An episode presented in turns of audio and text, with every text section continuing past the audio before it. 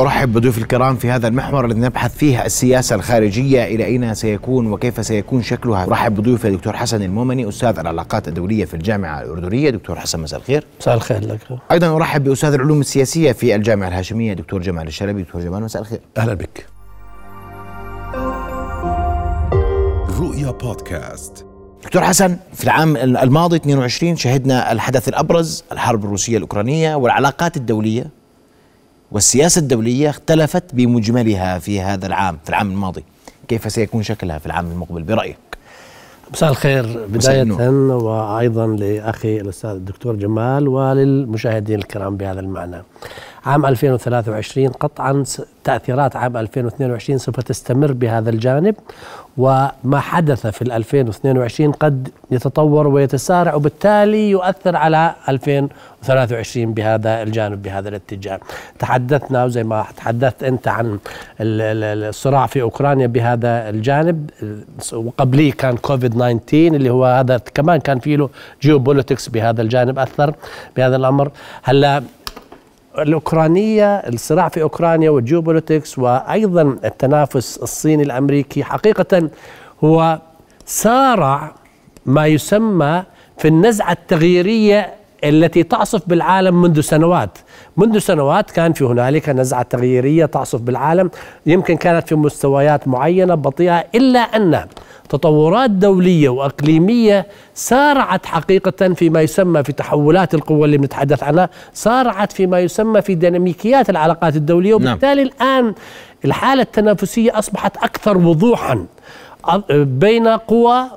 نفس الشيء الآن نستطيع أن نتحدث بكل وضوح أن هنالك قوى صاعدة أشهرها الصين بهذا الجانب، يقابله قوى غربية هي من أسس النظام الدولي بعد الحرب العالمية الثانية وتريد أن تحافظ على ما يسمى في الوضع الراهن في هذا الجانب.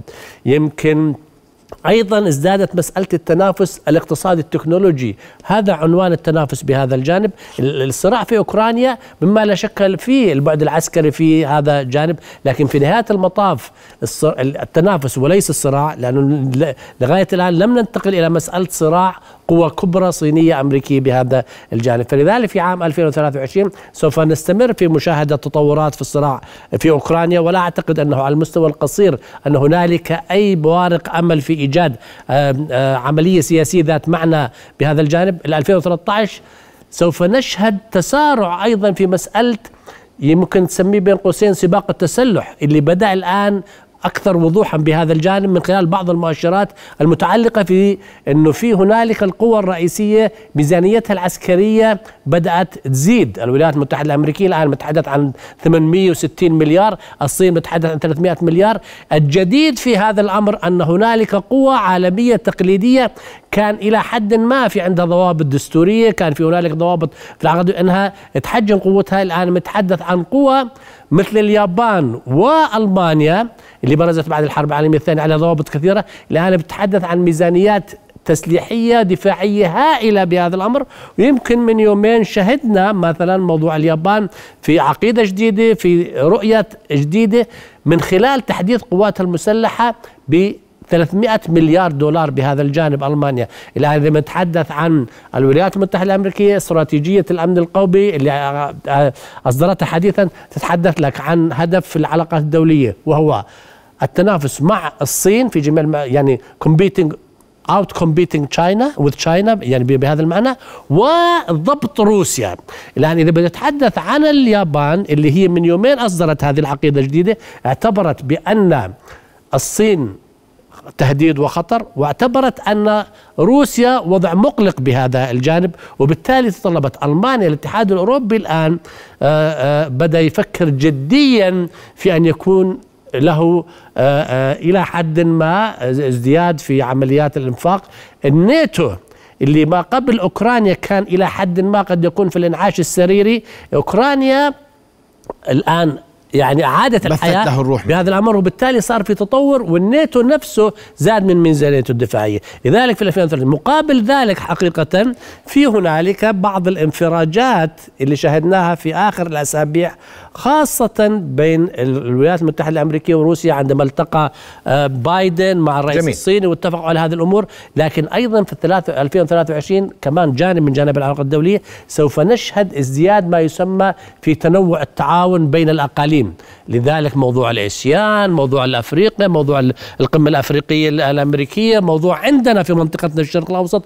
وما يميز الاثنين وعشرين وما يميز ألفين وثلاثة وعشرين باعتقادي الشخصي أن منطقتنا في الشرق الأوسط أصبح لها إلى حد ما نوع من التأثير في هذه التحولات اللي حاصلة. جميل، أسمع رأيك دكتور جمال في العام ثلاثة وعشرين، انعكاسات الأزمات، كيف سيكون شكل العالم؟ أول مساء الخير لكم، مساء النور أخي الدكتور العزيز دكتور حسن ولجميع المشاهدين. أنا أتفق مع ما قاله الدكتور حسن أنه العالم في ألفين وثلاثة وعشرين سيكون انعكاس بشكل أو بآخر لعام ألفين واثنين وعشرين، ولكن إلى أين يسير؟ هذا هو السؤال. أنا بظن أنه العالم مرهق، مرهق من الحروب، مرهق من الصراع. دخلنا في كورونا ألفين وتسعة عشر، بعدها بأقل من عام دخلنا في حرب مؤلمة أدت وأبرزت أن العالم يتعرى، ليس فقط الدول الضعيفة ودول العالم الثالث، ولكن حتى الدول الكبرى. سلاسل الغذاء بدأت تدك حصون الدول الصغيرة والوسطى، القضايا الطاقة بدأت تدك حصون الاتحاد الأوروبي وخاصة ألمانيا. فبالتالي العالم أدرك أنه لا يوجد هناك سلام ولا يوجد هناك استقرار في العالم إن لم يكن هناك رؤية جماعية كاملة يسعى لها الجميع بكل إصرار وبكل رغبة. ثانيا، وأعتقد أنه العالم منذ وستفاليا اللي هو بداية تشكل النظام الدولي ألف وستمئة وثمانية وأربعين، انتقلنا من مرحلة ما يسمى السلام، فلنقل توازن القوى بين الدول لكي نفرض السلام، إلى ما يسمى ال ال ال ال آه الأمن الجماعي اللي عبرت عنه أول شيء اللي هم عصبة الأمم ومن ثم الأمم المتحدة. الآن نحن في ظل التكنولوجيا وفي ظل الصواريخ البالستية وفي ظل الطائرات بلا طيار والتي قادرة أن تدمر أشياء كثيرة، انتقلنا من توازن القوى إلى الأمن الجماعي إلى ما يسمى الأمن الإنساني، الأمن الكوني، لأنه الدول الآن أصبحت كلها مهددة. حتى الدول التي لديها ست آلاف قنبلة نووية في روسيا أو في أو في خمسة آلاف وخمسمئة في أمريكا، الآن في ظل الصواريخ البالستية مهددة من أي دولة صغيرة أو وسطى. ثالثا وهو المهم، التكنولوجيا غيرت عملية الدبلوماسية، عملية الصراع، عملية المواجهة.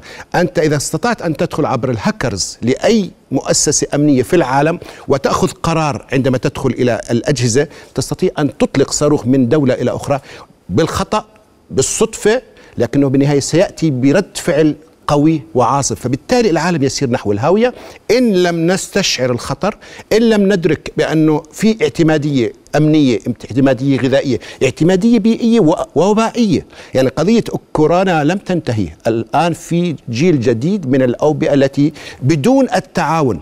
وأعتقد هذه يعني الدروس المستفادة من الكورونا وأوكرانيا، أنه العالم بدأ يدرك أن الدول الكبرى والدول الصغرى والدول الوسطى لا تستطيع أن تواجه أي شيء بدون هذا التلاقح وبدون هذا التزامن وبدون هذا الشعور الجمعي. رابعا وهو المهم، أعتقد أنا شخصيا كنت أظن قبل ألفين واثنين وعشرين أربعة وعشرين شباط فبراير ألفين واثنين وعشرين، قبل الغزو الروسي لأوكرانيا، كنت أعتقد أن العالم يتجه نحو السوفت باور، بمعنى آخر الدولة تبرز عضلاتها الفنية الثقافية الكروية كما يحدث في قطر، وبالتالي قضية الحرب يجب أن تكون مستبعدة. ولكن بعد هذا الغزو أدركنا إلى أي درجة مهما تطور الإنسان، مهما امتلك من رغبات وطموحات وإنسانية، القوة العسكرية، القوة الصلبة يجب أن تكون موجودة. الدليل على ذلك المقاومة. أنا لست مع من أولئك الذين يؤيدون هذا وذاك في الموضوع الروسي، ولكن أشعر بشجاعة الأوكران في مواجهة رقم اثنين أو ثلاثة في العالم. لولا هذه الكوادر البشرية، لولا هذه البناء، لولا هذه القيادات لما واجهت. فهذا يعني عودة التسلح كما قال الدكتور، عودة الهارد باور إلى الساحة. ألمانيا التي حرمت وانتهكت من خلال الحرب العالمية الثانية، وكذلك اليابان، مئة مليار وضعت ميزانية، وهذا سيؤدي بالتالي إلى قضية التسارع في عملية شراء الأسلحة، في عملية التوسع في الأسلحة، ومن ثم وضع ميزانيات كبيرة سترهق المجتمعات بالتأكيد. يعني ألمانيا هذه المئة مليار لو وضعتها في الثقافة وفي الصحة وفي التعليم وفي حتى اجتذاب الدول الأجنبية سيكون لها يعني شيء إيجابي. ولكن أن نعود إلى ما قبل الحرب العالمية الثانية سواء فيما يتعلق باليابان وبألمانيا، فهذا يدل على أنه الحرب العالمية الثانية كانت صفر بدون نتيجة. ولذلك أقول أنه العالم يجب أن العالم يتغير الآن في هذه المرحلة غير غير المنضبطة وغير الواضحة المعالم، تحاول أن تشق طريقها نحو المستقبل ببناء ما يسمى النظام العالمي الجديد. العالم في عام النظام العالمي الجديد م. أعتقد ألفين وثلاثة وعشرين ل ألفين وخمسة وعشرين سيبحث العالم والدول على نظام جديد، ليس هي الولايات المتحدة الأمريكية هي المسيطرة كأحادية، ولكن متعدد. انتهت الأمم المتحدة في اليوم بمنظور ما أنشئت عليه. بدقيقة أرجوك دكتور. لا لا الأمم المتحدة لم تنتهي، لكن هنا فاعلية الأمم المتحدة بهذا الجانب، والآن في حديث عن تحديث وتوسعة الأمم المتحدة.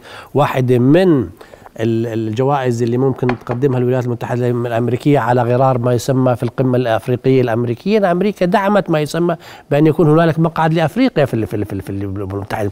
لكن في خضم تشكل وتشكيل النظام الدولي قد نشهد كيانات نشوء كيانات جديدة بهذا الأمر، وهذا اللي أشرت إليه في تنوع الشراكات. الآن تتحدث عن أوكس بريطانيا، أستراليا، بريطانيا، تحديث ما يسمى في الناتو، تحدث عن شراكات استراتيجية. بنفس الوقت في عندك قمة أوروبية آسيان مع مجموعة رابطة جنوب شرق آسيا، بتحدث قمة صينية عربية أيضا في هذا في هذا الجانب. فلذلك هذه حقيقة في الأمر الآخر أنا يعني يعني ما راح يعني يعني ألفين وثلاثة وعشرين وأربعة وعشرين وما بعد ذلك، و سوف تستمر الإرهاصات إلى أن تؤدي إلى استقرار دولي، بمعنى أن يكون هنالك نظام دولي. هل نظام دولي متعدد أو الغرب وبزعامة أمريكا يستطيع أن يستوعب ويحتوي هاي الدول الصاعدة بهذا الجانب، وبالتالي ظل الهيمنة الغربية؟ بدقيقة تفضل دكتور جمال. أعتقد أنه الصين صاعدة وبقوة.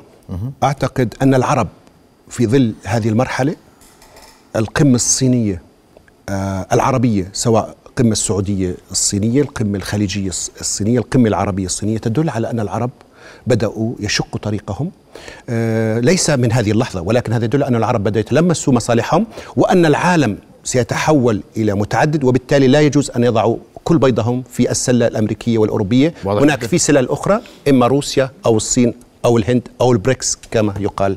شكرا.